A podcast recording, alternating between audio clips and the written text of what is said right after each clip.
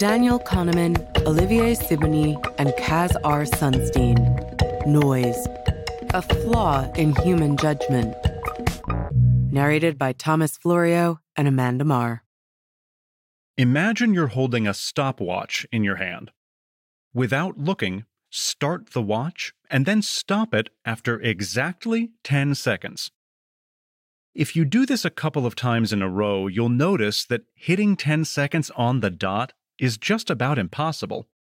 Sometimes you'll be a little short, sometimes you go long, sometimes you're off by milliseconds, other times you're off by a whole second or even more.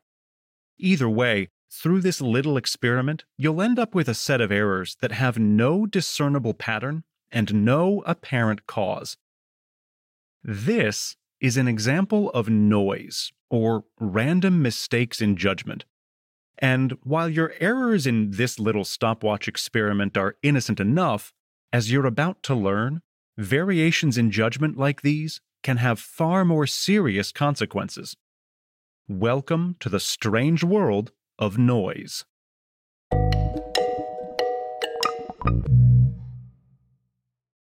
Blink 1 of 8. To get a better grasp on the random and strange nature of the kind of noise we're talking about here, let's imagine you're a high school senior and you and your best friend are self professed academic nerds. You've both earned straight A's, nailed the SATs, and landed admissions interviews at the same Ivy League university. You go to your interview and everything goes swimmingly. Your high marks impress the admissions officer, and you cross the campus back to your car feeling great, the sun on your face and a cool breeze at your back. Your friend has her appointment with the same admissions officer on the following day. Just like for you, her interview is a smooth ride. But when she leaves, the rain clouds that have gathered all afternoon break open into a downpour. Weeks pass, and you each receive a letter from the admissions office. Turns out they've rejected you, but accepted your friend. Your mind reels. Why? What does she have that you don't? Here's the first key message Unrelated and unpredictable factors can have an alarming impact on human judgment. According to a 2003 paper evocatively titled Clouds Make Nerds Look Good by behavioral scientist Yuri Simonsohn, the weather might have made the difference. Simonsohn discovered that on cloudier days, college admissions officers pay more attention to grades and scores. On sunnier days, on the other hand, admissions officers are more sensitive to non academic qualities, meaning that on the day of your interview, the officer might have been more interested in athletics and artistic talent than straight A's and SAT scores.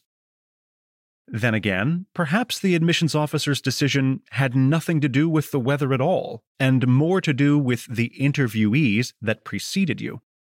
Perhaps those students were great candidates, and the admissions officer just didn't want to go on an acceptance streak. But wait, other irrelevant factors may also have influenced the decision. The admissions officer might have been hungry. He may have felt that sunny day was too hot despite the air conditioning in the office. His hometown football team might have just lost an important game. Researchers have shown that each of these irrelevant factors can affect the decisions of bank loan officers, baseball umpires, physicians, and judges. Importantly, in all of these scenarios, one person repeatedly confronts substantially the same situation, yet makes different judgments. Researchers call this variability occasion noise, and it's one of the major categories of noise. But it's not the only one. Blink 2 of 8. Let's do another thought experiment, one that takes place at a carnival, specifically at a shooting arcade. You and a friend, BB rifles in hand, have just fired several metal pellets at paper targets hanging at the far end of the range. You're both terrible shots, but in different ways. On your paper target, the misses are scattershot. Taken at arm's length, you can see there's no pattern. Your shots are noisy. But your friend's paper target tells a different story. His shots cluster together, but not on the bullseye. His shots tend to be low and to the left. It's as though he believes the real bullseye is actually down there. Or perhaps the barrel of his rifle is bent.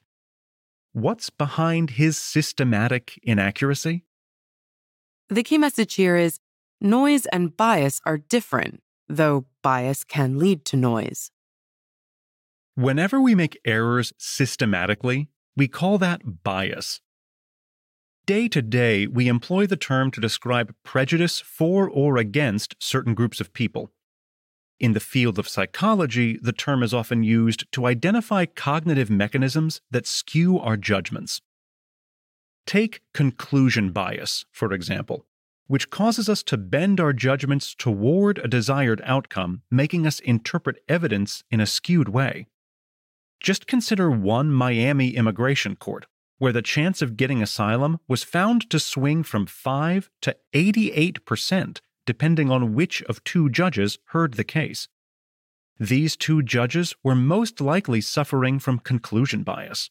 Needless to say, this kind of bias can have life changing consequences. If asylum decisions were pellets in a BB gun, the two Miami judges would each produce paper targets with shots clustered off target. But if the asylum decisions of the entire Miami courthouse were mapped out, including the variable decisions of other judges, the courthouse's paper target would show a scattershot mess. This kind of variability, where judgments within a system are unjustifiably inconsistent from one another, is called system noise. Remember the occasion noise of the Ivy League admissions officer? That too may have resulted from bias. But whether we're sussing out occasion noise or system noise, we have to examine our paper target at arm's length. If we hold the target too close to our eyes, the noise ceases to be apparent. Now, let's turn to another area prone to noise predictions. Blink 3 of 8. A judge deciding bail faces a mighty responsibility. Should she keep a defendant in jail pending trial or let him go? If she wrongly denies bail, the defendant will lose his freedom and perhaps his job. His family might even lose their home none of this loss will have served justice. On the other hand, if she wrongly grants bail, he may flee and, worse, commit another crime. Weighing these consequences, a bail judge calls upon her experience and the record before her to predict what the defendant would do if released. Unfortunately, humans, and that includes judges, are terrible at making accurate predictions. The key message here is when we make predictions, we're easily led astray by what feels right. In 2018, a team led by computation and behavior researcher Sendhil Mullainathan created an algorithm that produced bail judgments. They fed it the results of approximately 760,000 real life bail hearings and found that the algorithm would have simultaneously lowered the jail population and crime committed by released defendants by 24 to 42 percent. Other studies have found that a rudimentary formula that considers only two factors, the defendant's age and the number of court dates they've missed, also outperforms human judges. This begs the question why would experts with years of training and experience fall a distant third to algorithms and back of the envelope math? The answer is simple judges are human. When we attempt to predict the future, we're seeking closure.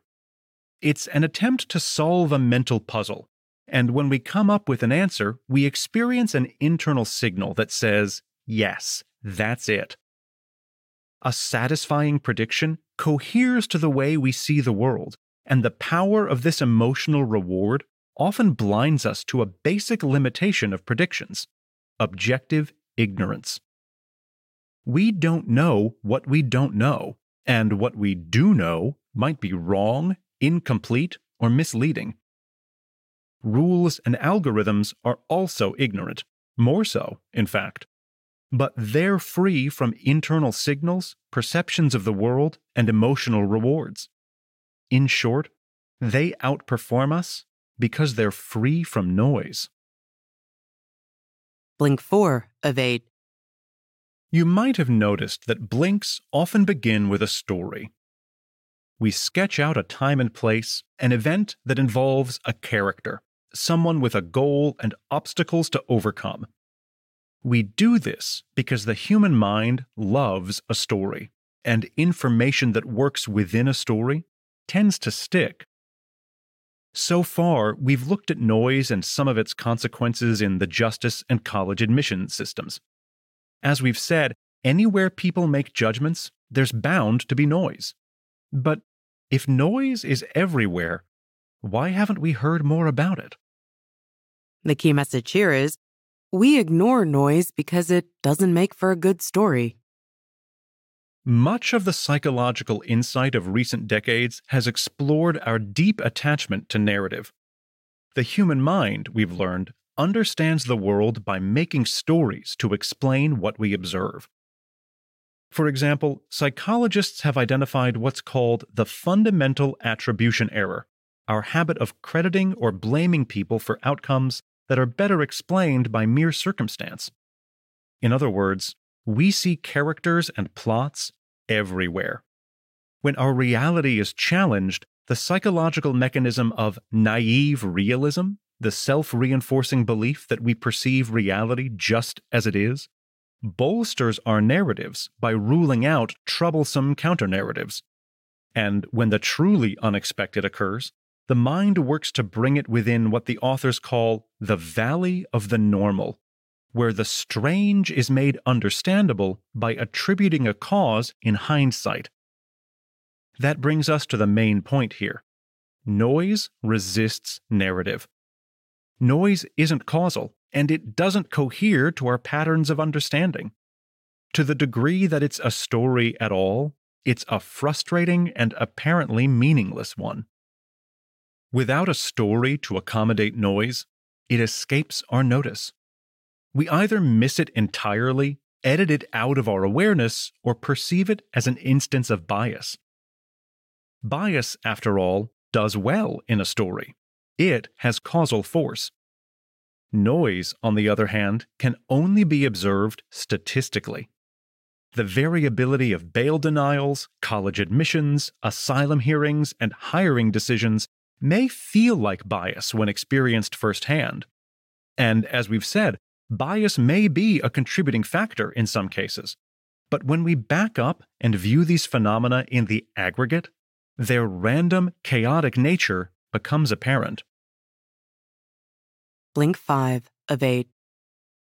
Before moving on, let's just quickly recap what we've learned so far, which is this Wherever there's human judgment, there'll be noise, and sometimes that noise can have alarming, life changing consequences.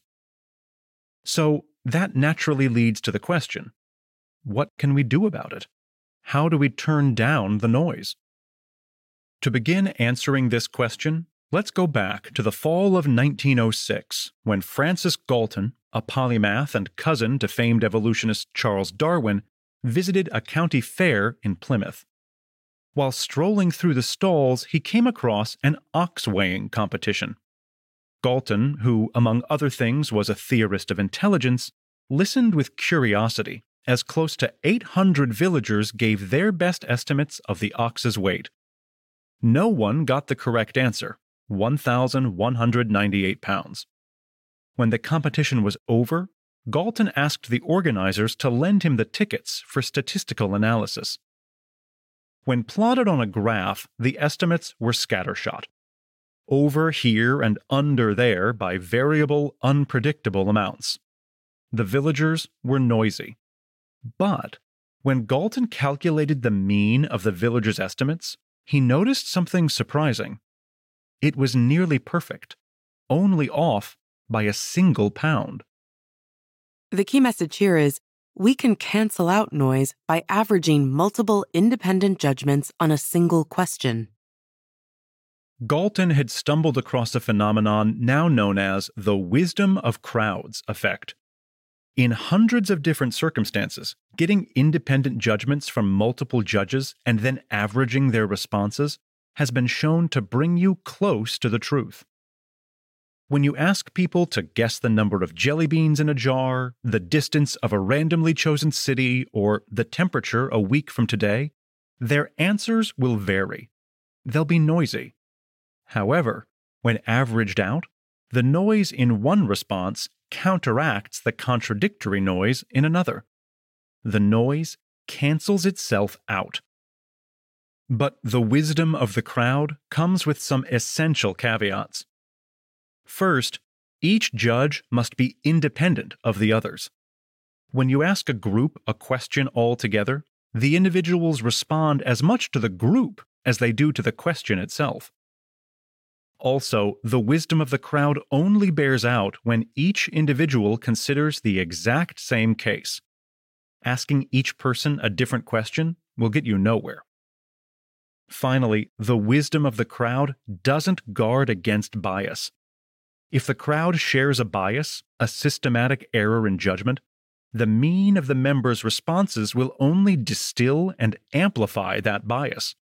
For example, if a hiring committee suffers from bias against women, that bias will only appear more salient when we aggregate and average its judgments on a female job candidate.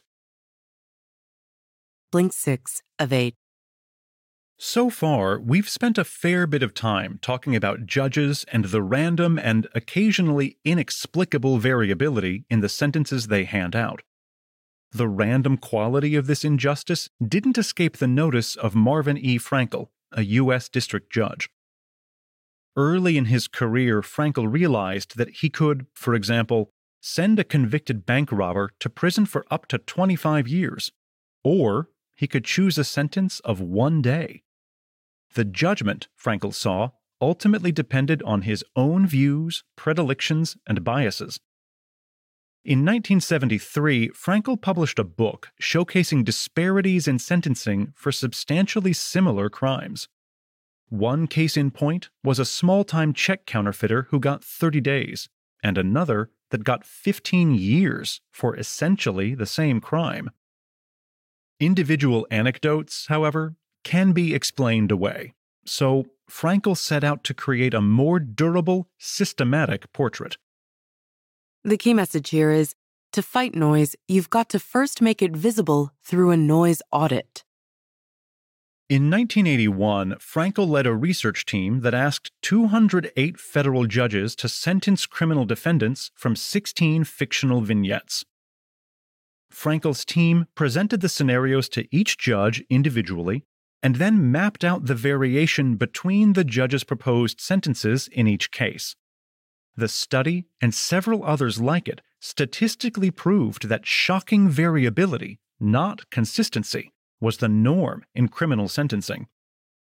Frankel showed that an audit can determine the level of noise in any institution where a pool of experts takes on substantially similar cases. Here's how it's done. First, determine your bullseye. Decide how much variability in judgment is acceptable. For an insurance executive, the question might be what's a tolerable difference in the payout recommended by separate claims adjusters inspecting the same flooded basement? Next, gather your judges, or claims adjusters, as the case may be, and present them with scenarios. Make sure to provide them with a numerical expression for each judgment, such as years in a prison sentence or dollars in an insurance payout. Finally, map out the judge's answers in relation to your bullseye. And voila, you now have a diagnostic portrait of the noise in your institution. Now, what can you do about it? Blink 7 of 8. Imagine you're on an operating table about to go under the knife. Just before you nod off under the influence of a general anesthetic, the lead surgeon steps over to the sink she lathers her hands up with soap and then places them under the hot water. With that one simple act, she has prevented an unknowable number of pathogens from entering your body. We can do much the same with noise.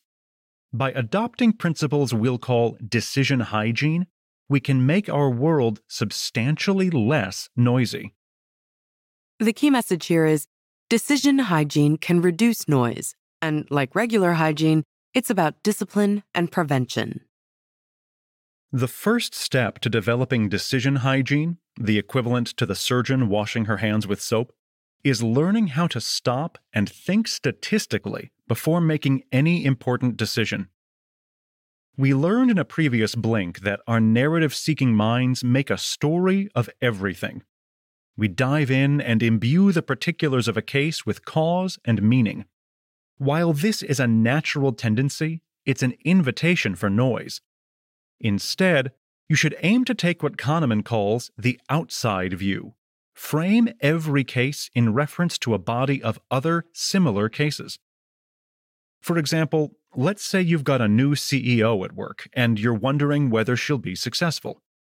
The CEO's education, reputation, and performance history might give you some clues, but it's a mass of complex and potentially misleading information. A less noisy approach would begin by exploring outcomes from similar situations. For example, you could find out the average rate of turnover of CEOs in your industry, or explore how often new CEOs result in rising share values. While building a strong statistical framework, you should resist premature intuition. We all love a judgment that feels right, but you want it to feel right for the right reasons. Stow that gut feeling you may have about the CEO's alma mater or that hunch on what went down at her last job. Instead, Save the emotional reward for a judgment that jibes with a well founded view of what's most likely. On a related note, creating a judgment that's both complex and coherent is emotionally rewarding, but that reward can mislead you. If possible, break tough cases into separate questions and hand them off to independent judges. For example, connecting the dots between your CEO's tenure and the company's stock value might be a fun mental puzzle, but it could also be irrelevant. We have one more critical principle of decision hygiene, and it comes in the form of a cautionary tale. Blink 8 of 8. In 1984, Judge Frankel was victorious. Congress enacted the Sentencing Reform Act and soon after instituted strict sentencing guidelines based on an analysis of 10,000 real cases. Under the new rules, judges could only consider the crime and the defendant's criminal history. The judge would assign a numerical value to each, and the resulting score dictated the range of possible sentences. As a result, noise in sentencing plummeted. For example, before the act, a man convicted of dealing drugs might have faced a variability of years in his sentence, depending purely on the judge that happened to hear the case. Afterward, that variability went down to a range of a few months. Judges across the country complained bitterly. They'd fine tuned their sense of justice through years of study and experience, and now their discretion was gone replaced by a crude math problem. The key message here is for noise reduction to stick, it's essential that judges buy in. In 2005, the Supreme Court struck down the Sentencing Reform Act for technical reasons. A few years later, Harvard Law professor Crystal Yang conducted an analysis of 4,000 criminal cases sentenced after the Act's demise the disparity between harsh sentences and the average had doubled. Personal values had emerged as a basis for sentencing. Noise had returned.